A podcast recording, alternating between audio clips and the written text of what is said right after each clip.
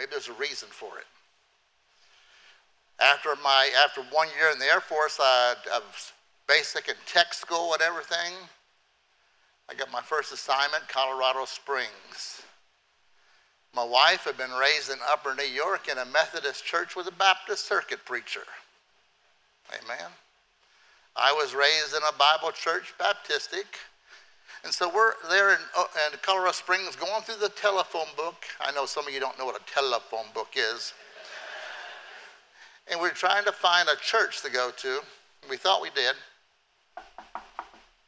Knock came on our door. Two teenage girls from an independent Baptist church. Why did God take us to Colorado Springs? Those teenage girls got us into the right church. Amen. But the next set of my next set of orders was Philippines. I had a chance to see the preachers there, the missionaries. We had a good time. I remember traveling down to Cebu and uh, talking to Bob Hughes, great man of the past. And uh, during our conversation, he was uh, telling me about the Philippines. And he told me, he said, There's an island over there, has over 2 million people, and no missionary, no missionary. Well, I was in the Air Force. I just put that on the back burner type thing. And I came back to Oklahoma. And God brought me there for a reason because, see, what was coming in the future, I needed to have special training. And it took a Jim Vineyard to, to get me that training I needed. Because uh, I was, it was going to be a rough place. Because, see, after I remember those, those pastors, missionaries, and I had seen all of them. And hey, Northern Luzon needs a lot of missionaries and preachers. There's a lot of people up there. And so I just praise God they're there. If they're there, I can go someplace else. Amen. And I started praying, Lord, show me where nobody wants to go. And I'll go to that place. Don't pray that kind of prayer unless you mean it. Amen. Because God might just do it. And so the place I, uh, God took us to was uh, the communist headquarters, I guess you could say, the NPA and they would be in my church all the time with their guns, with orders to kill me if I said the wrong thing. They didn't teach me that in Bible school. And it's just like it was a different way of life that I was living. No electricity, no running water, 50 years behind. But they needed the gospel. Amen? They needed the gospel. And after I'd been there, started the church in Borongan, started the church in Maydolong, I just got unburdened about this province that had nobody there. The place that Bob Hughes had pointed out to me many years beforehand. And so I started going up and down the coast, up and down the coast with Bible studies. Every Monday, I'd go to all the major towns up the coast. Came to this one town called Dolores. And this one day, I looked down the street and I saw an amazing sight. I saw a Caucasian man. I'm the only one in the whole province. And so it caught me off guard seeing this white man down there. And so I went to him, I introduced myself, told him I'm a missionary, I'm doing Bible studies here in Dolores. He told me I'm Paul Duchon from Belgium. He said, I'm here to get a wife. I don't know how they did it back in the 80s. That's another story, I guess. But all I know is he said something because I had said about Bible studies, and he said, um, They're doing a Bible study with me, these Filipinos. And I talked to him, it was the JWs. And I said, Paul, how about if I do a Bible study with you? He said, okay. For three months, every week I'd go there and have a Bible study with Paul. For three months. And he bowed his head and asked Jesus to come into his heart. He then started helping us. And then he came to me one day and said, I have to go back to Belgium have to take my bride back there. And so I looked and I found an independent Baptist church close to his town. I said, Go there, go there. That was 1986. August 2022, I get an email. And this uh, lady says to me, You don't know me, but my father in law, Paul Duchon, talks about you a lot. She says, You don't know the rest of the story. Let me tell you what happened after 1986. She said, His wife got saved a year later. She got baptized. They had three children. She says, One of them I'm married to, and we are missionaries in Belgium starting churches. The other brother, he is the pastor of the church where I told him to go to.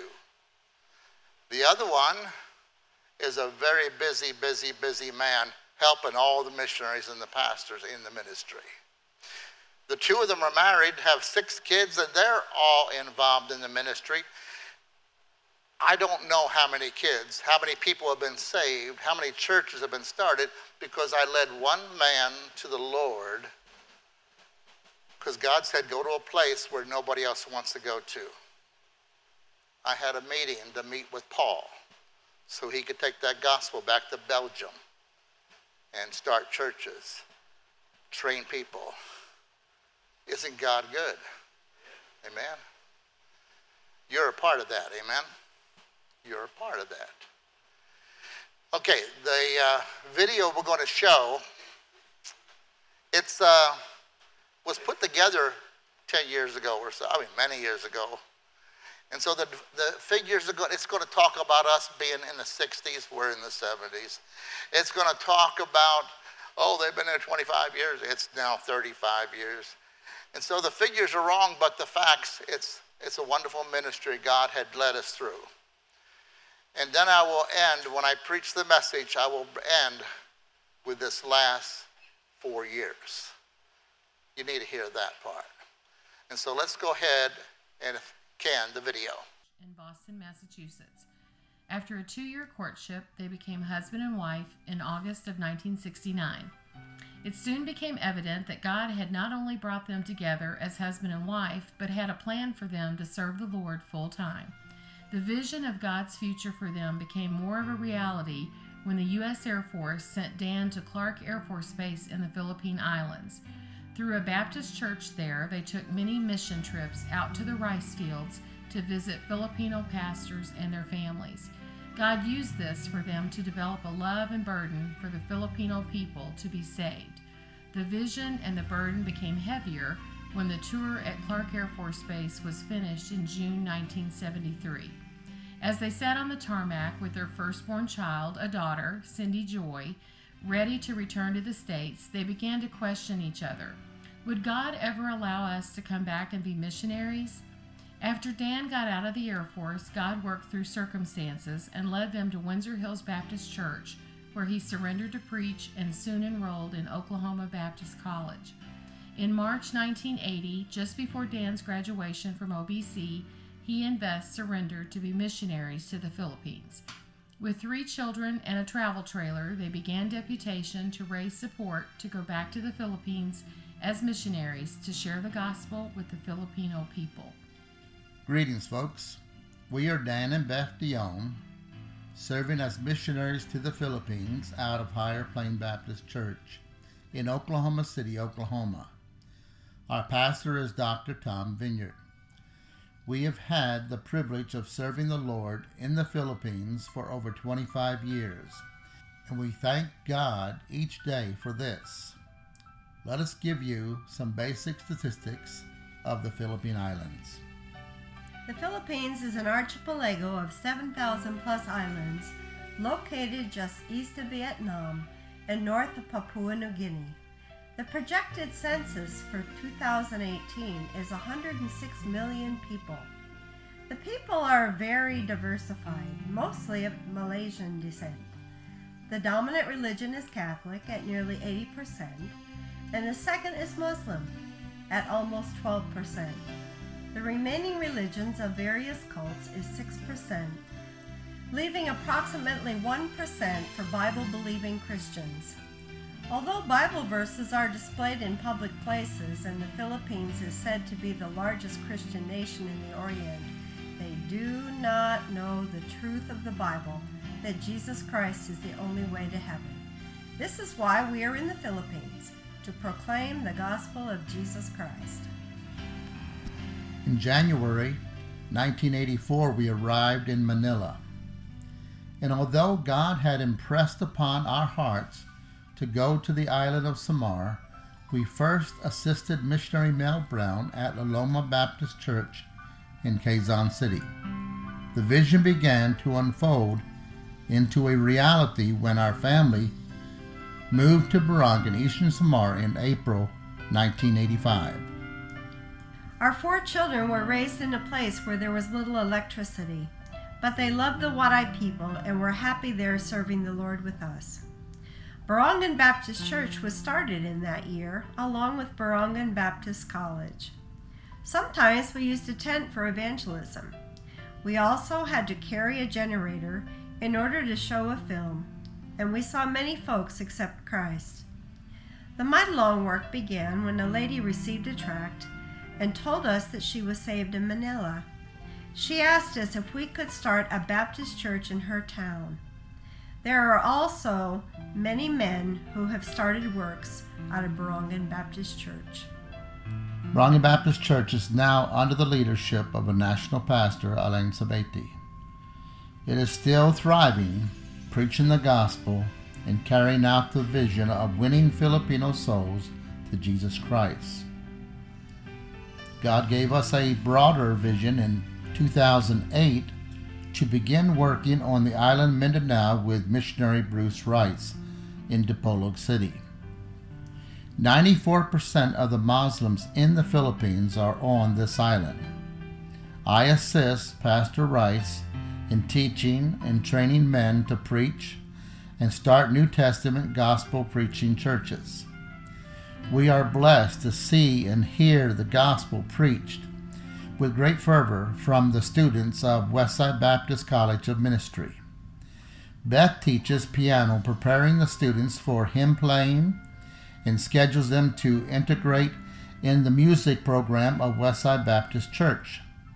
This prepares them as church musicians as well as how to teach others. She also teaches basic health and home management to prepare the young ladies for other skills they may need in the ministry. One of our greatest needs living in the province was that of transportation. A special thank you for your love gifts, which allowed us to purchase a new Isuzu IPV in 2014 for use in the ministry. Many souls have come to Christ as their personal Savior as a result of this vehicle. Missions Conference at Westside Baptist Church is the highlight of the year. Missions is taught in the classroom and practically exemplified as the Great Commission is carried out by Westside Baptist Church. Just think your money not only reaches to the Philippines, but goes beyond that to the island of Timor-Leste for Ferdy Flores. He and his wife Jeannie have been serving the Lord there for 18 years and have started several Bible studies out of their church. School ministries in Dipolog vary from year to year. We have been blessed this year to see a new high school ministry in Cogon. We have seen 20 saved. Westside Baptist Church is now on the air. The gospel is heard weekly on a local radio station reaching people in areas we have not gone as yet. During the summer months, there is daily vacation Bible school and youth camp. As many as 14 churches participated in camp with over 250 campers and workers. This year, 14 young people accepted Christ as their Savior, and several got reassurance of their salvation. Westside Bible Institute was started to strengthen the members of Westside Baptist Church just three years ago. This year, they had their first graduate. Now, three more members have enrolled in the Institute. Two of them are medical doctors. We sit back in awe of what God has done and how He has changed lives. We have had the privilege of witnessing a young couple take their wedding vows, and in this coming year, we'll start a new independent Baptist church. Perhaps you remember Epoy. He was a Muslim, and God saved him and called him to preach, and he is still serving the Lord at Westside Baptist College of Ministry. His niece Anna got saved, but had to wait 10 years to be baptized because her parents would not give her permission. Answered prayer. Anna's parents recently received Christ and allowed Anna to be baptized. Graduations are a bittersweet time. Those we have come to love and appreciate in the time that they were students at Westside Baptist College of Ministry must go off to their own ministries to which God has called them. Some go back to their home churches and serve on staff there, while others stay behind and serve on the staff of Westside Baptist College of Ministry. So, what is your vision? Who will win more Filipinos to Jesus Christ? Disciple them, start more churches, send more missionaries to the foreign fields. Who will start more Bible schools and train young men and women for service to the Lord? Who will be there to watch, teach, and guide the children into their teen years and then to adulthood? Who will be there to be blessed by these little ones and teach them to serve the Lord? Who will be there to eat lechon at the church fellowships or to witness a boodle fight as a victory celebration after an evangelism month, seeing 79 teens and adults trust Christ as their Savior?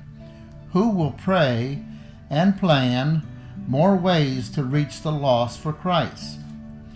The vision began in 1973. It grew, changed directions, grew again, and changed directions, and is still going on. As we are headed for the three score and ten, as the Bible talks about, what about you? Can you still serve the Lord? There is still a lot of work to be done in winning souls and training young people. Who will take up the torch to carry on the ministry here in Dipolog? Will you? We'd like to leave with you a few prayer requests. Number one, we'd like you to pray for more souls to be saved, baptized, and discipled. The second thing, we'd like you to pray for our continued strength to carry on the vision. And number three, we would like you to pray for more workers for the mission field. We want to thank you for your prayer and financial support while we have been serving the Lord in the Philippines.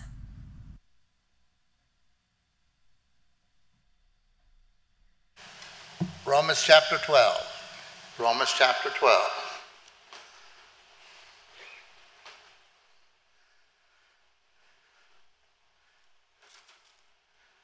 Verse 1, we'll be looking, starting there. I beseech you, therefore, brethren. Who is he talking to? He's not talking to lost people, he's talking to us, Christians, those that are saved. I beseech you, therefore, brethren, by the mercies of God. And we need God's mercy day after day after day. We need His mercy. That ye present your bodies a living sacrifice. Now, you, you've probably seen the pictures of the priest, how he lifts his knife, comes down on the lamb, and it's a sacrifice. He gave it all. And here God's telling us to be a living sacrifice. While you're still breathing, while you're still walking on this earth, I want you to be a sacrifice. How do I do that? Lord, you can have all of me. Lord, you can have my family. He, he can do a better job raising your family. You can. Lord, you can have my finances. That's a hard one. But you know, God can handle your money better than you can. Lord, you can have it all. And what would he, as you look at this verse here, that living sacrifice has to be a holy, acceptable unto God, which is your reasonable service.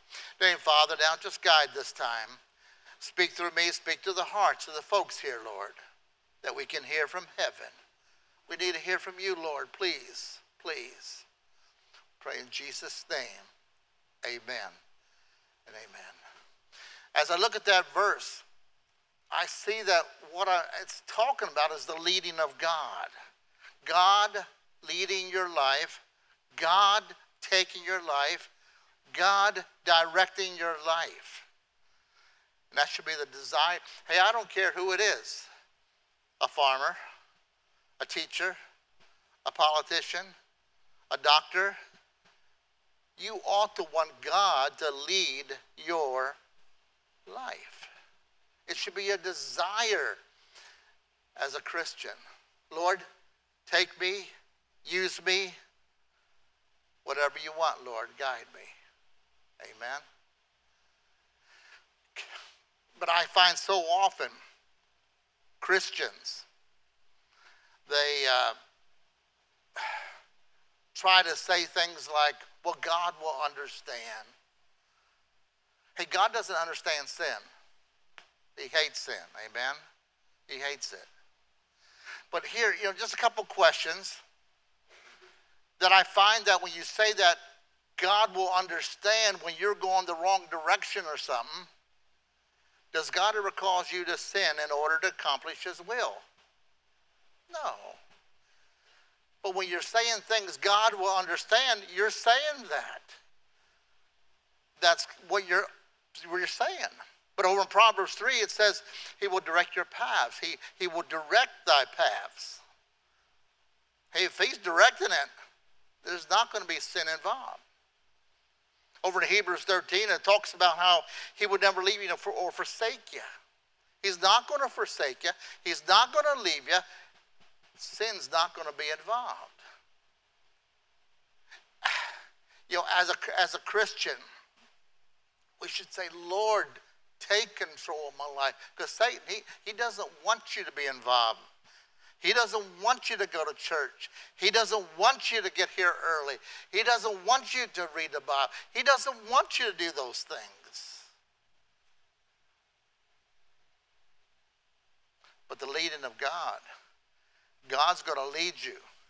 He's going to lead you. He's going to direct you. Let's look at that second verse.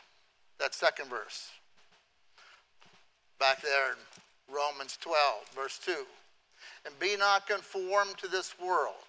Don't look like the world. Don't act like the world. Don't talk like the world.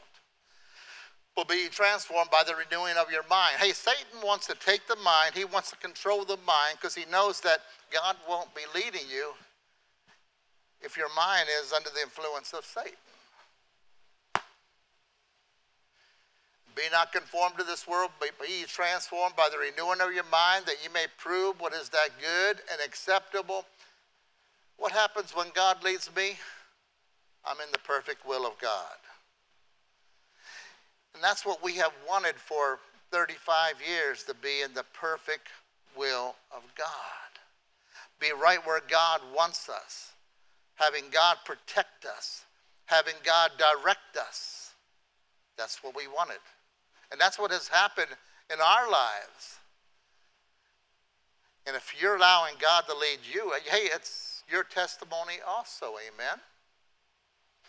And so we see the, the leading of God being the perfect will of God.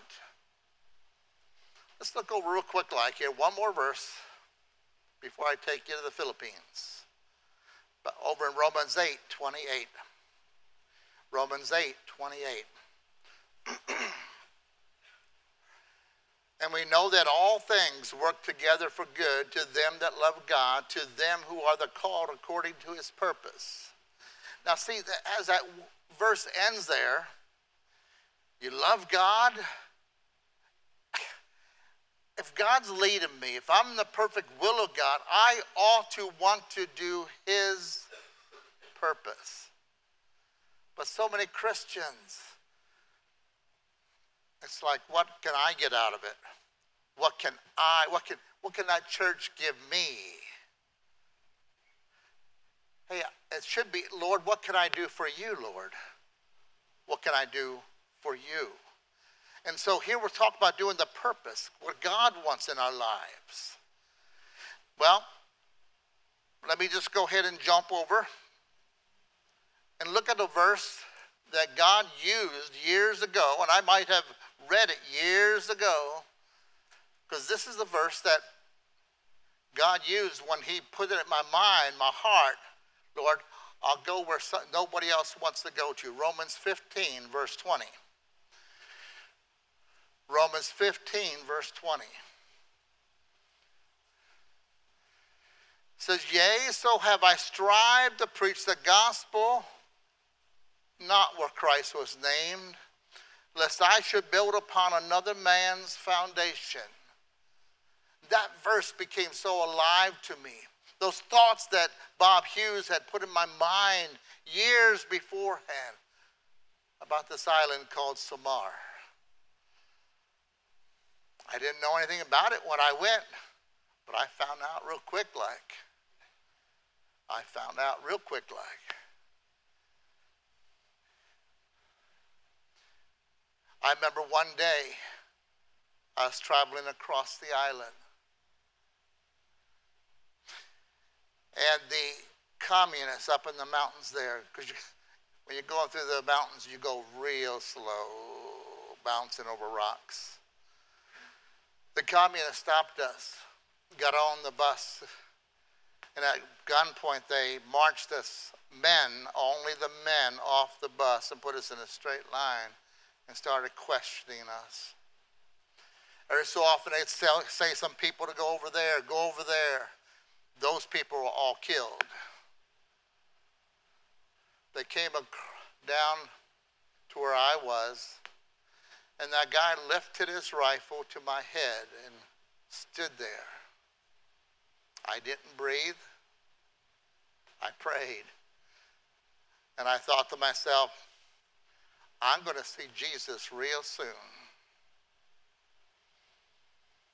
And as I'm looking at that guy's eyes, praying, he lowered his gun and just went to the next person. It definitely catches your attention, you know. But I knew God was there protecting me day after day. And Satan was, he was on a warpath. He thought he had that province all sewed up. He thought it was all his. But God had missionaries moving in. Amen. The Word of God was coming. Over in Matthew, just go back there real quick like. Matthew 10. How do you deal with this when you're when you're having to confront people like that? Confront Mindanao, the Muslims that we've had to confront. How do you deal with these folks? We just got word just recently that uh, the NPA walked into a house of a pastor and they identified themselves. We are NPA. They lifted a gun and shot him in the head. And I thought, I've been down that road, but they didn't pull the trigger. Praise God. Praise God. But over in Matthew 10, verse 16, it says, Behold, I send you forth as sheep in the midst of wolves. And when I got to Samar, I felt like I was sheep in the midst of wolves. And if you're doing anything for God, you will feel like you're at times sheep in the midst of wolves. Satan makes sure of that.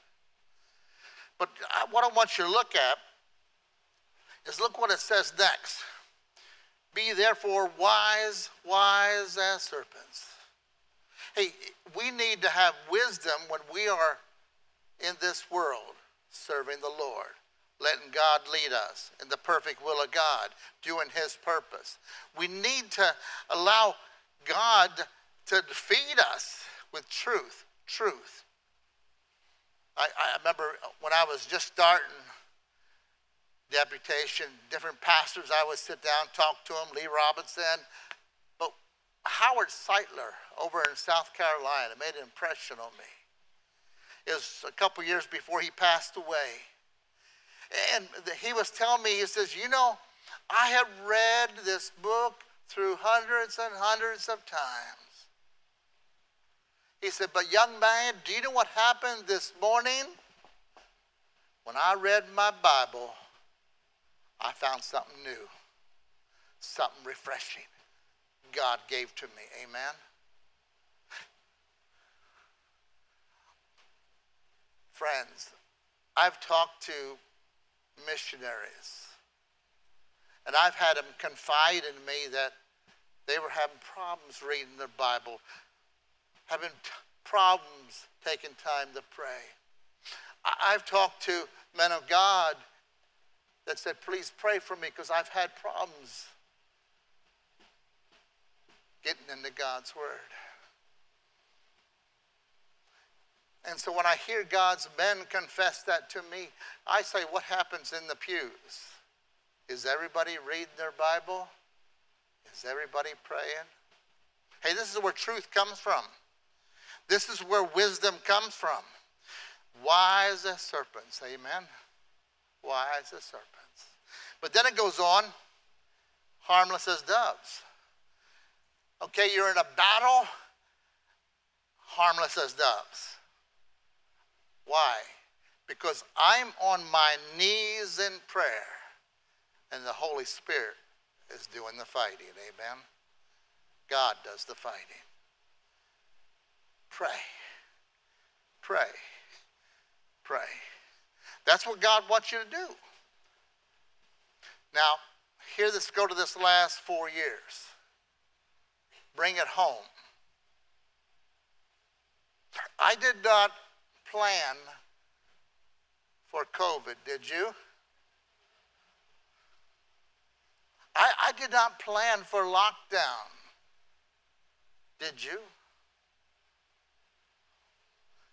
Maybe I need to define lockdown. For two years, we couldn't fly out. We couldn't take a boat out. I couldn't drive my personal car for much of that time.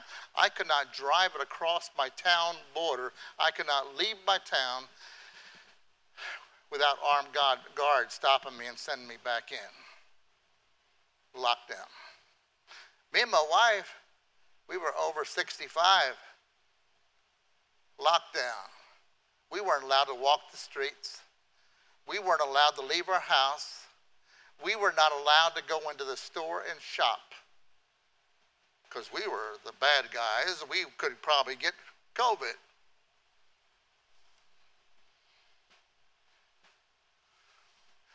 And I talk to people and I say, Well, I know the cause of the problem. It's the politicians, it's the communists made it. And I say, No, no, no. It was sin. It started in the Garden of Eden. It started in the Garden of Eden. Hey, we started it, amen. Mankind, we started it. You say, well, I don't want to take the blame for COVID. Uh, well, you're not taking the blame for COVID. You're taking the blame for the fact that those kind of things come into the world because of sin. Amen? Sin. Sin. So, hey, I didn't plan. I, I when we got COVID, they came out and yellow taped our house, crime tape. Put it around. Nobody could come in, nobody could go out for two months. Lockdown. Lockdown. it was an interesting time. Lockdown. Hey, you, you don't a person doesn't obey. A person uh, is not walking in God's way. And then they sit back and start questioning God, why, why, why, why? You know, I look in the Old Testament and you see the children of Israel. You see the situations that when they do wrong, God would give them bad leaders. When they did wrong, God brought things into their lives, problems.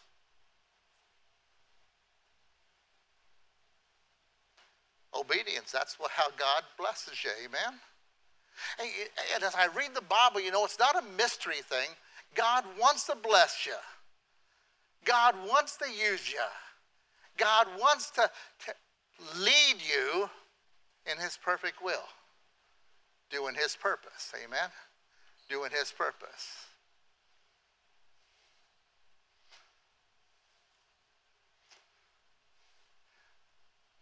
I painted a picture, but it wasn't too pretty there, did I?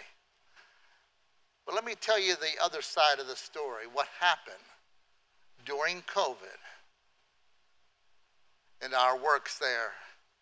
Zamboanga del Norte, Mindanao, Samar. What happened? What happened is we saw people saved every single week. Every week. We saw people baptized every week. Hey, we had to play the games like you probably did too. We confronted it. We go in, talk to the mayor.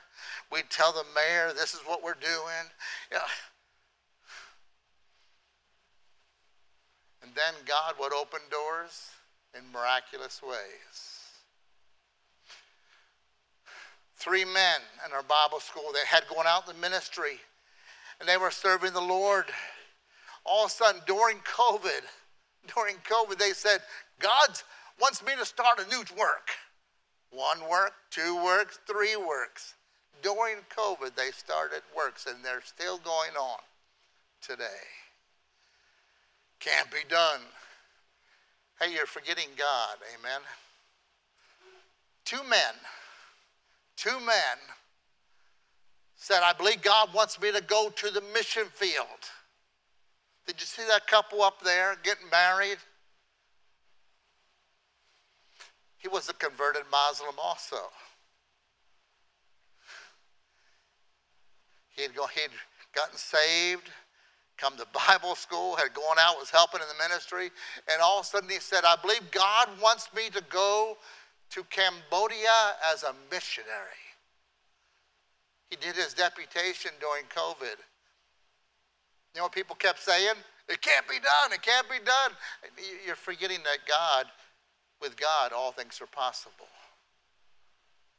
And he was raising his support slowly but surely. One man, the other man, there was two of them, he got COVID so bad he almost died. He got better, continued on the the deputation trail, July, he's going to Thailand. He's going to Thailand. When we finally, when we finally could open up our Bible school after a year and a half, we went out, rounded them up. We weren't going to have them take public transportation because that was going to be a heartache to get them there. They had to go be quarantine here, quarantine here, probably take them a year to get to us. So we went around because they gave us permission. Rounded up. Our, our freshman class, our freshman class, me and, me and Brother Rice, we were saying, oh, I'll probably have two new students, maybe, one new student, maybe. We had 19 new students. COVID didn't stop that either. Amen. I, I think I like to look at it and say, I think Satan got a black eye because God got the victory. And anytime I go around the USA and I hear that, yes, there was difficulties, yes, there were problems, yes, yes, and then I hear people get had gotten saved, and I say, well, there's another one. Praise God, another one, another one. Hey, I, I, I like to see victories, amen. And God wants to lead us, God wants to direct us, He wants us in the perfect will of God. When I started, I mentioned different occupations. One of them I mentioned was the farmer. And I want to end with this here. My wife, her grandfather in Upper New York was a farmer. He loved the Lord. I mean, he was a soul winner.